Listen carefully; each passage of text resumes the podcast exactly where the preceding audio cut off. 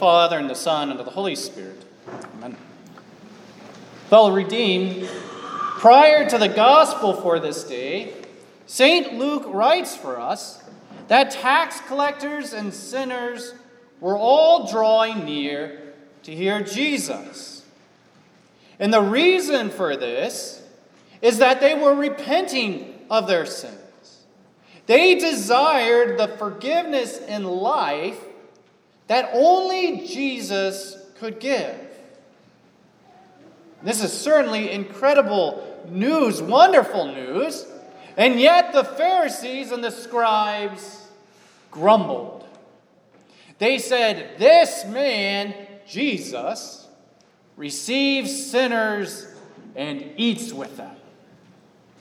And so it is that Jesus tells them three parables that reveals God's desire to seek and to save lost sinners. The first two parables are that of the lost sheep and the lost coin. And the third is that which we hear in the gospel for this day. Now, this parable is often referred to as the parable of the prodigal son, and yet it could probably be more accurately called the parable of the prodigal sons, plural. Right? For there are two sons. The man had two sons. Or even better yet, the parable of the loving father.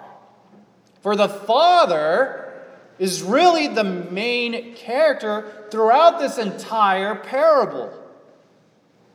So Jesus begins this parable by saying, There was a man who had two sons, and the younger of them said to his father, Father, give me the share of my property that is coming to me.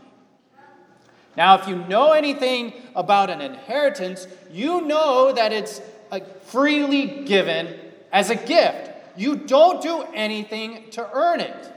You don't do anything to work for it. It's freely given. And second, an inheritance is given at the point of death. And so this son, demanding his inheritance while his father is alive, well, he's in fact saying to his father, I wish you were dead. I wish you were dead right now so that I could have all the stuff. And to our surprise, the father divides his property between them. Not many days later, the younger son gathered all that he had and took a journey into a far country.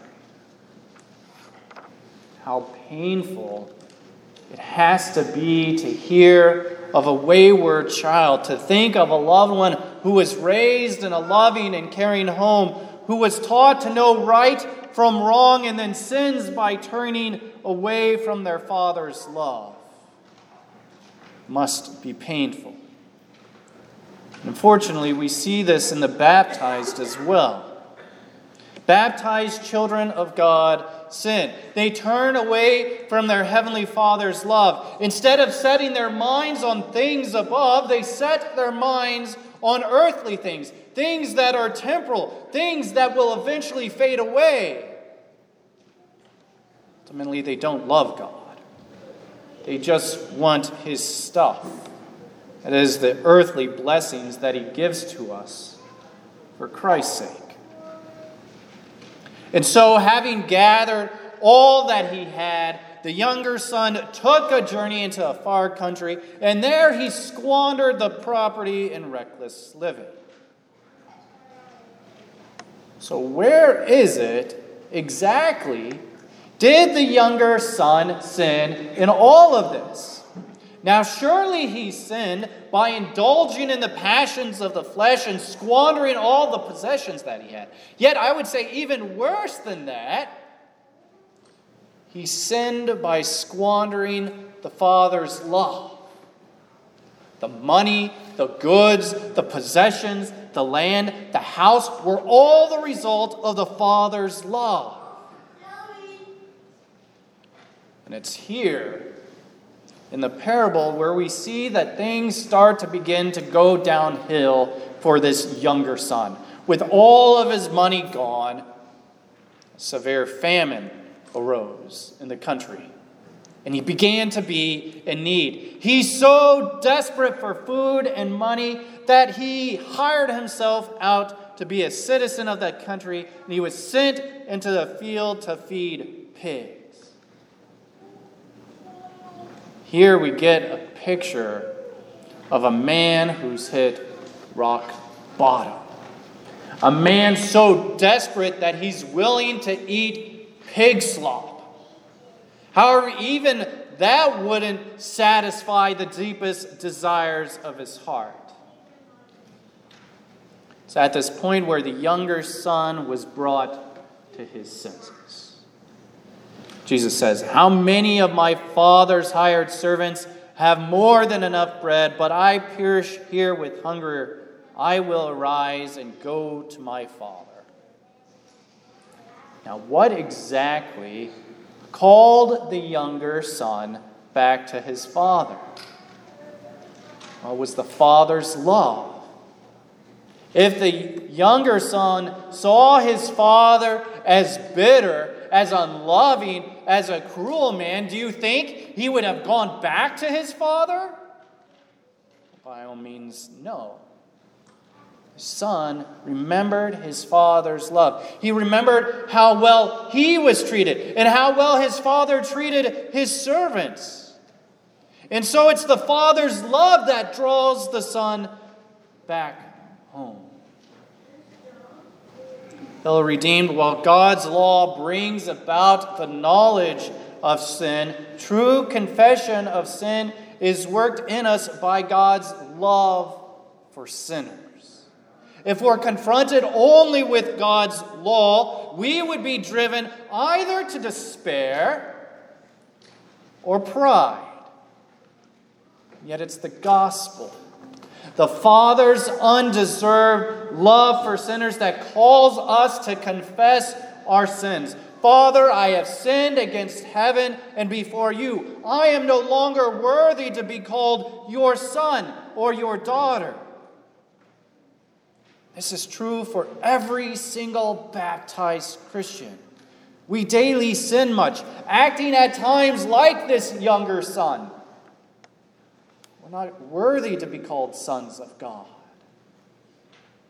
And yet, what the younger son failed to realize, and what you need to realize this day and every day of your life, is that confession of sins is only the first part of confession. Right? Think of what the small catechism says. Confession has two parts. First, that we confess our sins, and second, that we receive absolution, that is, forgiveness.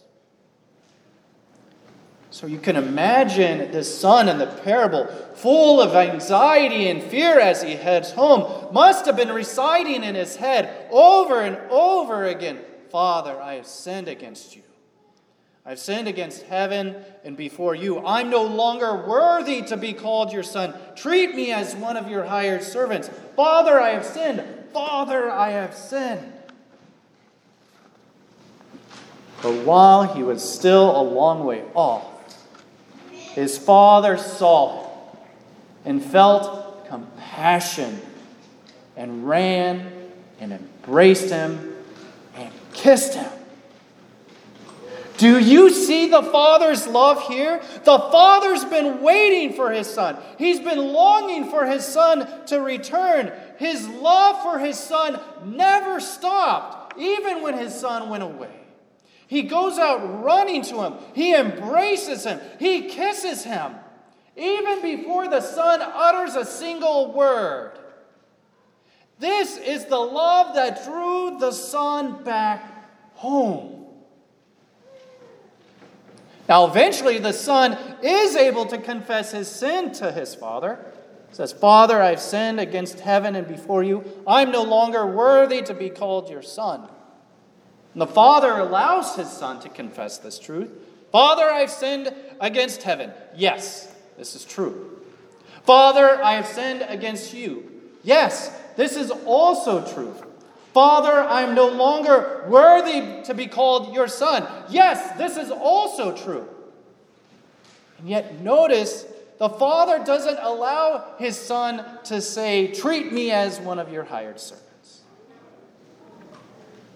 The younger son falsely believed he had to earn his father's love, his father's favor, to work back in, work his way back into the family. And yet the father wouldn't allow his son to say this. He wouldn't allow his son to offer a payment for sin because there's only one payment for sin, and that is the death of Jesus on the cross. And the forgiven son receives grace upon grace. The father removes his filthy his son's filthy rags and clothes him with the best robe. He places on his hand a ring and engraved with a family crest, indicating his status as a son. He places on his feet sandals, the footwear of a free man and not a slave. The father slaughters the fattened calf, indicating that the whole community is invited to share and to celebrate in the return of the Son. For the Son was dead and is alive again. He was lost and is found. And they began to celebrate. For when the lost are found, when the dead are alive again, there has to be celebration. There has to be rejoicing. And yet, we get here and we think that this should be the end of the parable. And yet we're reminded that there is another son. For this man had two sons. Now, this older son was in the field, and as he came and drew near to the house, he heard music and dancing. And he called one of the servants and asked what these things meant. He said to him, Your brother has come, and your father has killed the fattened calf because he has received him back safe and sound but he was angry and refused to go in. The older son refused to go in to the celebration and rejoice, all on account of sinful pride. Where the younger son wandered off and indulged in the sins of the flesh, this son stayed home and worked hard. The older son served his father and never disobeyed any of his father's commands. He believed he should be rewarded, given a higher status in the family based upon his works. He saw himself more as a servant, not a son. And how much do we see ourselves in this older brother? Do you see your service in God's kingdom as enslavement, a gloomy but necessary bargain you've struck with God?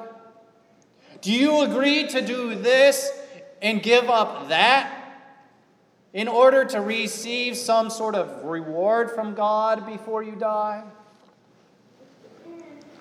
The father in our parable had two lost sons. Younger son squandered the father's love in covetousness, adulterous, self indulgent living. And the older son squandered the father's love in pious, self righteous living. He trusted in his works. Yet, do you see the father's love for his older son who's lost in sinful pride? The father doesn't leave the celebration to go out and yell at his older son for pouting. He doesn't knock him around and tell him to get out of his sight. No, the father goes out to him in love. He deals gently with him, addressing him as a son. And he reminds him of this truth You are always with me, and all that is mine is yours. He tells them it's fitting to celebrate his brother who was dead and is alive, who is lost and is found. And that's how the parable ends. While the younger son is safe in his father's love, we're left to wonder well, what becomes of this older brother? Does the older brother stay outside? Does he go inside? Does he repent of his sinful pride and go inside to celebrate and rejoice over his brother who is lost and is found? Well, this much is certain. The Father has enough love for both of his sons. If the older brother is lost, well, it's because he resisted the Father's love. Fellow redeemed, the parable of the prodigal sons, or yet the parable of the loving Father, your Jesus would have you see the Heavenly Father's love for you, his wayward sons. For the times you despair of your sins, when you're led to believe that you'll never be accepted by the Father for squandering his love on your sinful flesh, while you're still a great way off, our Heavenly Father comes running to save you, to embrace you, to forgive you all of your sins. And He doesn't kill a fattened calf for you. He offers up his son on the cross for you while you were still a sinner. Jesus became the chief of sinners, taking your sins upon himself so that you might become a beloved child of God. And in the waters of holy baptism, he clothes you. He robes you, gives you the robe of Christ's righteousness. He declares you to be his beloved son, his beloved daughter. And with all the angels and saints, he rejoices. For this, my son was dead and is alive again. He was lost and is found. To those of you tempted with pride, who think you earn your place in God's house through your own efforts, who are troubled when lost sinners are welcomed back into the Father's house, your Heavenly Father would call you to repent of your pride and rejoice in His love for sinners. They all have the same forgiveness as you do. They're sons of the Heavenly Father as you are. They're not servants of servants or slaves, but sons. Everything that the Father has is yours. And this isn't because you've earned it or deserved it by your own hard work. It's because your brother Jesus died for you on the cross.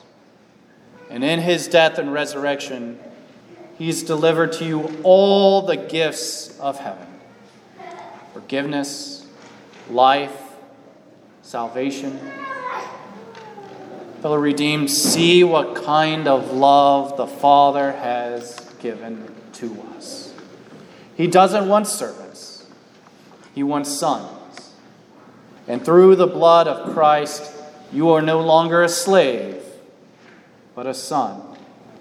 And if the Son, then an heir to the kingdom of heaven. God be praised. Amen. Peace of God, which passes all understanding, keep your hearts and minds in Christ Jesus our Lord.